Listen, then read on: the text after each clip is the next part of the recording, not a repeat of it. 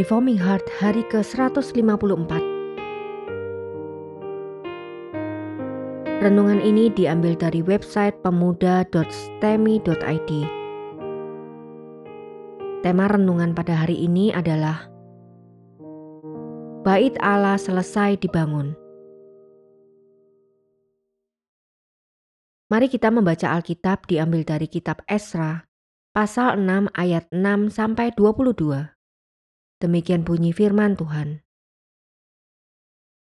Oleh sebab itu, hai Tatnai, bupati daerah seberang sungai Efrat, dan Syetar Bosnai, serta rekan-rekanmu, para punggawa daerah seberang sungai Efrat, hendaklah kamu menjauhkan diri dari sana. Biarkanlah pekerjaan membangun rumah Allah itu Bupati dan para tua-tua orang Yahudi boleh membangun rumah Allah itu di tempatnya yang semula.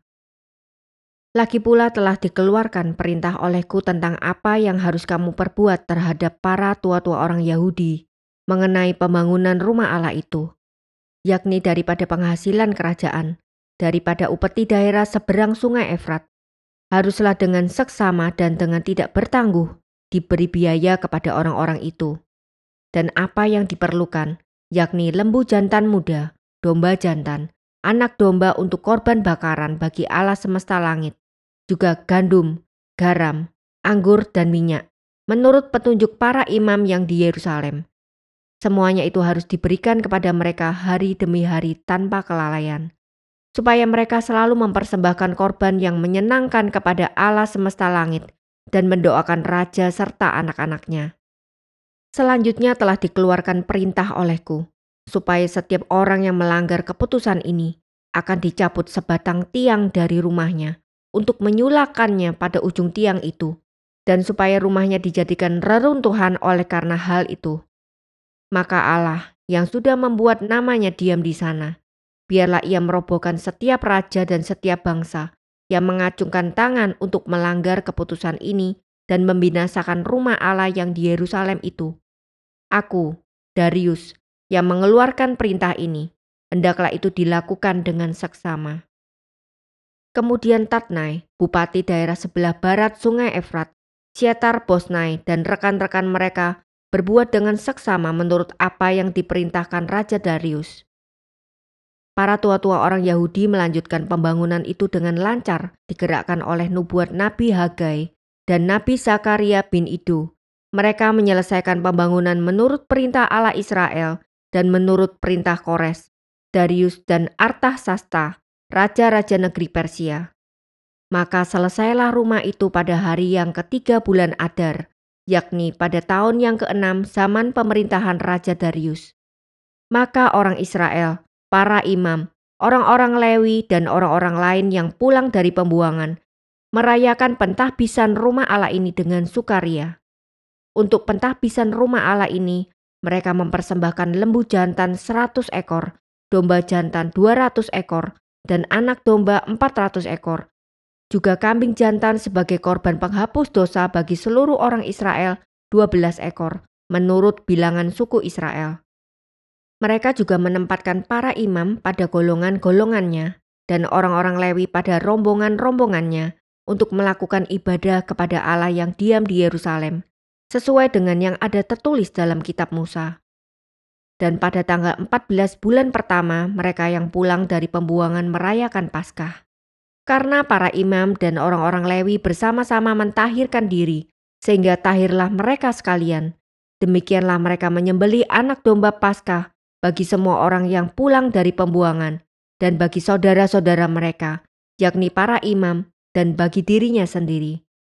Orang-orang Israel yang pulang dari pembuangan memakannya, dan demikian juga setiap orang yang memisahkan diri dari kenajisan bangsa-bangsa negeri itu, lalu menggabungkan diri kepada mereka untuk berbakti kepada Tuhan Allah Israel.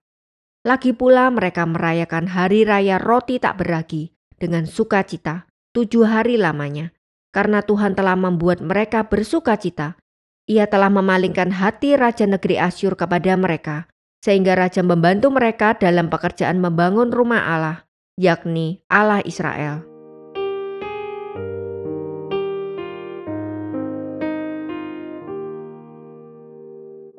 Mari kita merenungkan.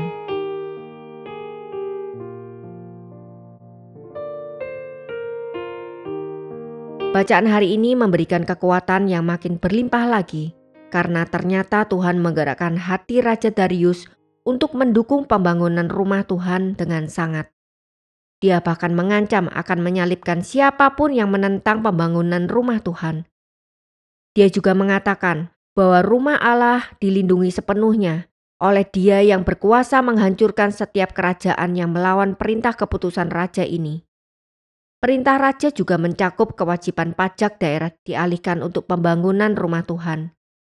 Musuh-musuh Israel yang menentang pembangunan rumah Tuhan sekarang bukan saja diancam oleh Raja Darius jika masih menentang, tetapi juga dipaksa untuk mendukung dengan memberikan persembahan bagi rumah Tuhan. Inilah cara Tuhan bekerja, membangkitkan umatnya untuk mendirikan kembali bait sucinya. Bait Allah merupakan satu dari tiga syarat utama bangsa Israel kembali pulih. Syarat pertama adalah tanah perjanjian. Mereka tidak bisa menjadi umat perjanjian di tanah bangsa lain. Mereka harus mendiami tanah yang Tuhan sendiri telah berikan kepada mereka berdasarkan janjinya kepada Abraham. Hal berikut adalah bahwa Tuhan menyatakan diri melalui bangsa Israel dan oleh sebab itu dia harus dinyatakan melalui bangsanya yang mendiami tanah perjanjian itu dengan adanya bait sucinya di tengah-tengah mereka. Bait inilah simbol kehadiran Tuhan di tengah umatnya. Bait ini juga menjadi tanda peribadatan Israel kepada Allah yang akan menyatakan kerajaannya di seluruh dunia. Segala simbol dalam bait suci menyatakan relasi Tuhan dengan manusia di Taman Eden sebelum manusia jatuh ke dalam dosa. Dan karena itu, setiap kali umat Tuhan datang menyembah Tuhan di dalam baitnya, mereka menantikan adanya suatu bumi yang diperbarui Tuhan, yang dimulai dari Israel, kemudian menyebar ke seluruh bumi. Hal ketiga adalah harus ada seorang anak Daud yang naik tahta menjadi raja. Pada zaman ketika mereka kembali dari pembuangan, mereka telah memiliki Serubabel, anak Sealtiel, salah satu keturunan Daud yang berhak menjadi raja.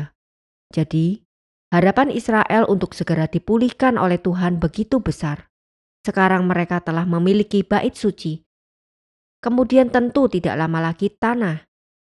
Dan akhirnya tinggal menanti anak Daud yang duduk di tahta, membuat harapan zaman keemasan Salomo bisa terjadi segera. Maka perayaan penahbisan rumah Allah dimulai. Seluruh Israel merayakan Paskah bersama-sama lalu mempersembahkan ratusan korban kepada Tuhan dan merayakan hari raya roti tidak beragi. Mereka mengingat kesetiaan Tuhan yang memelihara janjinya bagi umatnya di tanah perjanjian ini. Tentu saja penahbisan rumah Tuhan ini tidak bisa disamakan dengan penahbisan rumah Tuhan pada zaman Salomo. Rumah Tuhan pada zaman Salomo jauh lebih megah, dan Salomo sendiri sebagai Raja Israel memimpin penahbisan itu.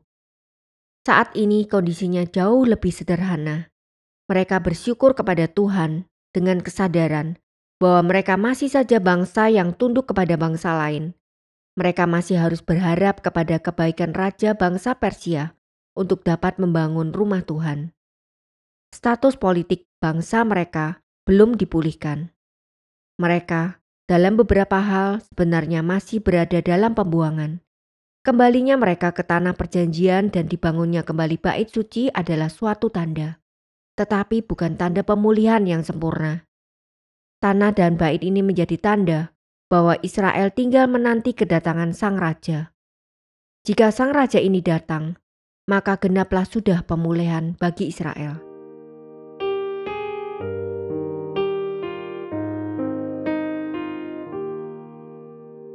Untuk direnungkan. Pertama, bangsa Israel bersuka cita karena satu demi satu pemulihan bangsa mereka mulai terjadi.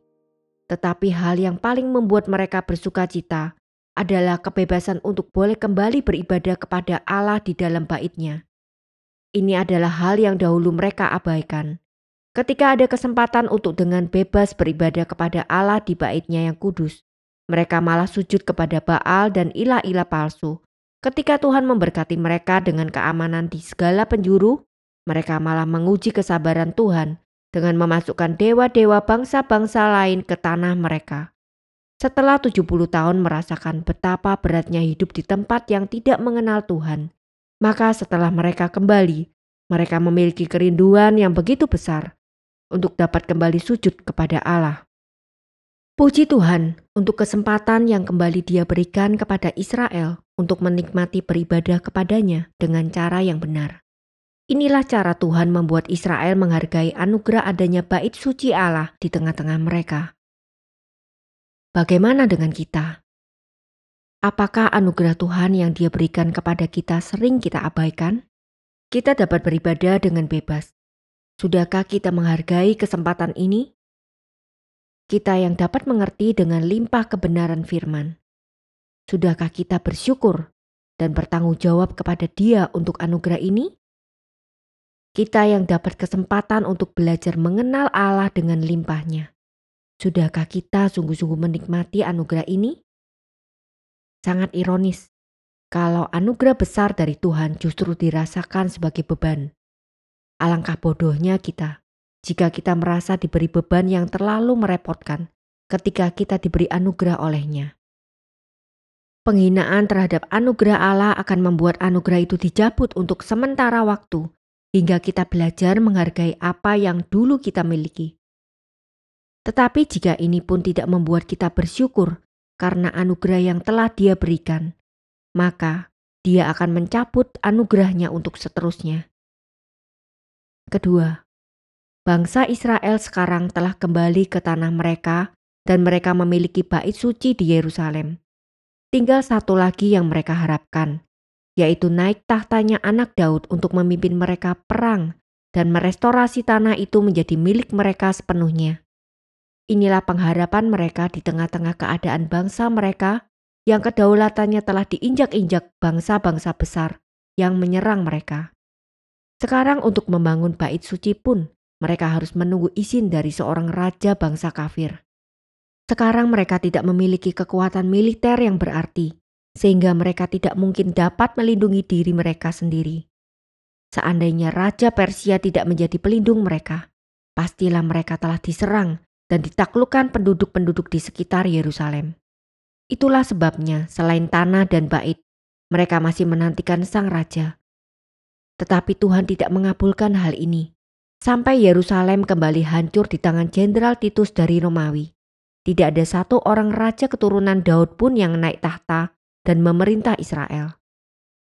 Tuhan tidak menginginkan mereka menantikan sang raja agung yang akan mengalahkan semua bangsa kafir. Tetapi Tuhan ingin mereka tetap beribadah kepada Dia di tengah-tengah segala kesederhanaan dan kelemahan yang sekarang mereka alami. Tuhan ingin mereka tetap datang ke baitnya yang kudus memberikan korban mereka, menyembah Allah dengan sepenuh hati dan jiwa, dan tetap bersabar dengan keadaan mereka sebagai bangsa jajahan. Tuhan tidak akan memulihkan kekuatan militer mereka, tetapi Tuhan akan menjaga dan memelihara keadaan mereka yang kecil dan lemah ini, sehingga tujuan utama mereka adalah setia beribadah kepada Tuhan sambil dengan tekun menantikan kedatangan Sang Mesias yang telah dijanjikan. Ini juga yang Tuhan inginkan dari kita. Dia ingin kita bertekun beribadah kepada Dia, bukan hanya karena ada janji yang kita harapkan. Dia ingin agar kita terus tekun sujud dan berdoa kepadanya, menikmati relasi yang dekat dengan Dia, dan beribadah kepada Dia, sekalipun kita berada dalam keadaan sederhana dan rendah. Mari kita berdoa. Ya Tuhan, kadang kami lupa betapa banyaknya berkat yang telah kami terima darimu. Kadang kami merasa begitu kekurangan dan tidak diperhatikan oleh Tuhan. Tetapi kami terus selalu ditegur oleh Tuhan, sehingga kami boleh belajar ingat akan kebaikan Tuhan yang sering kami abaikan. Tuhan, berikan kami juga kerinduan untuk terus sujud beribadah kepadamu. Berikan kami sukacita beribadah kepada Tuhan di dalam keadaan apa pun.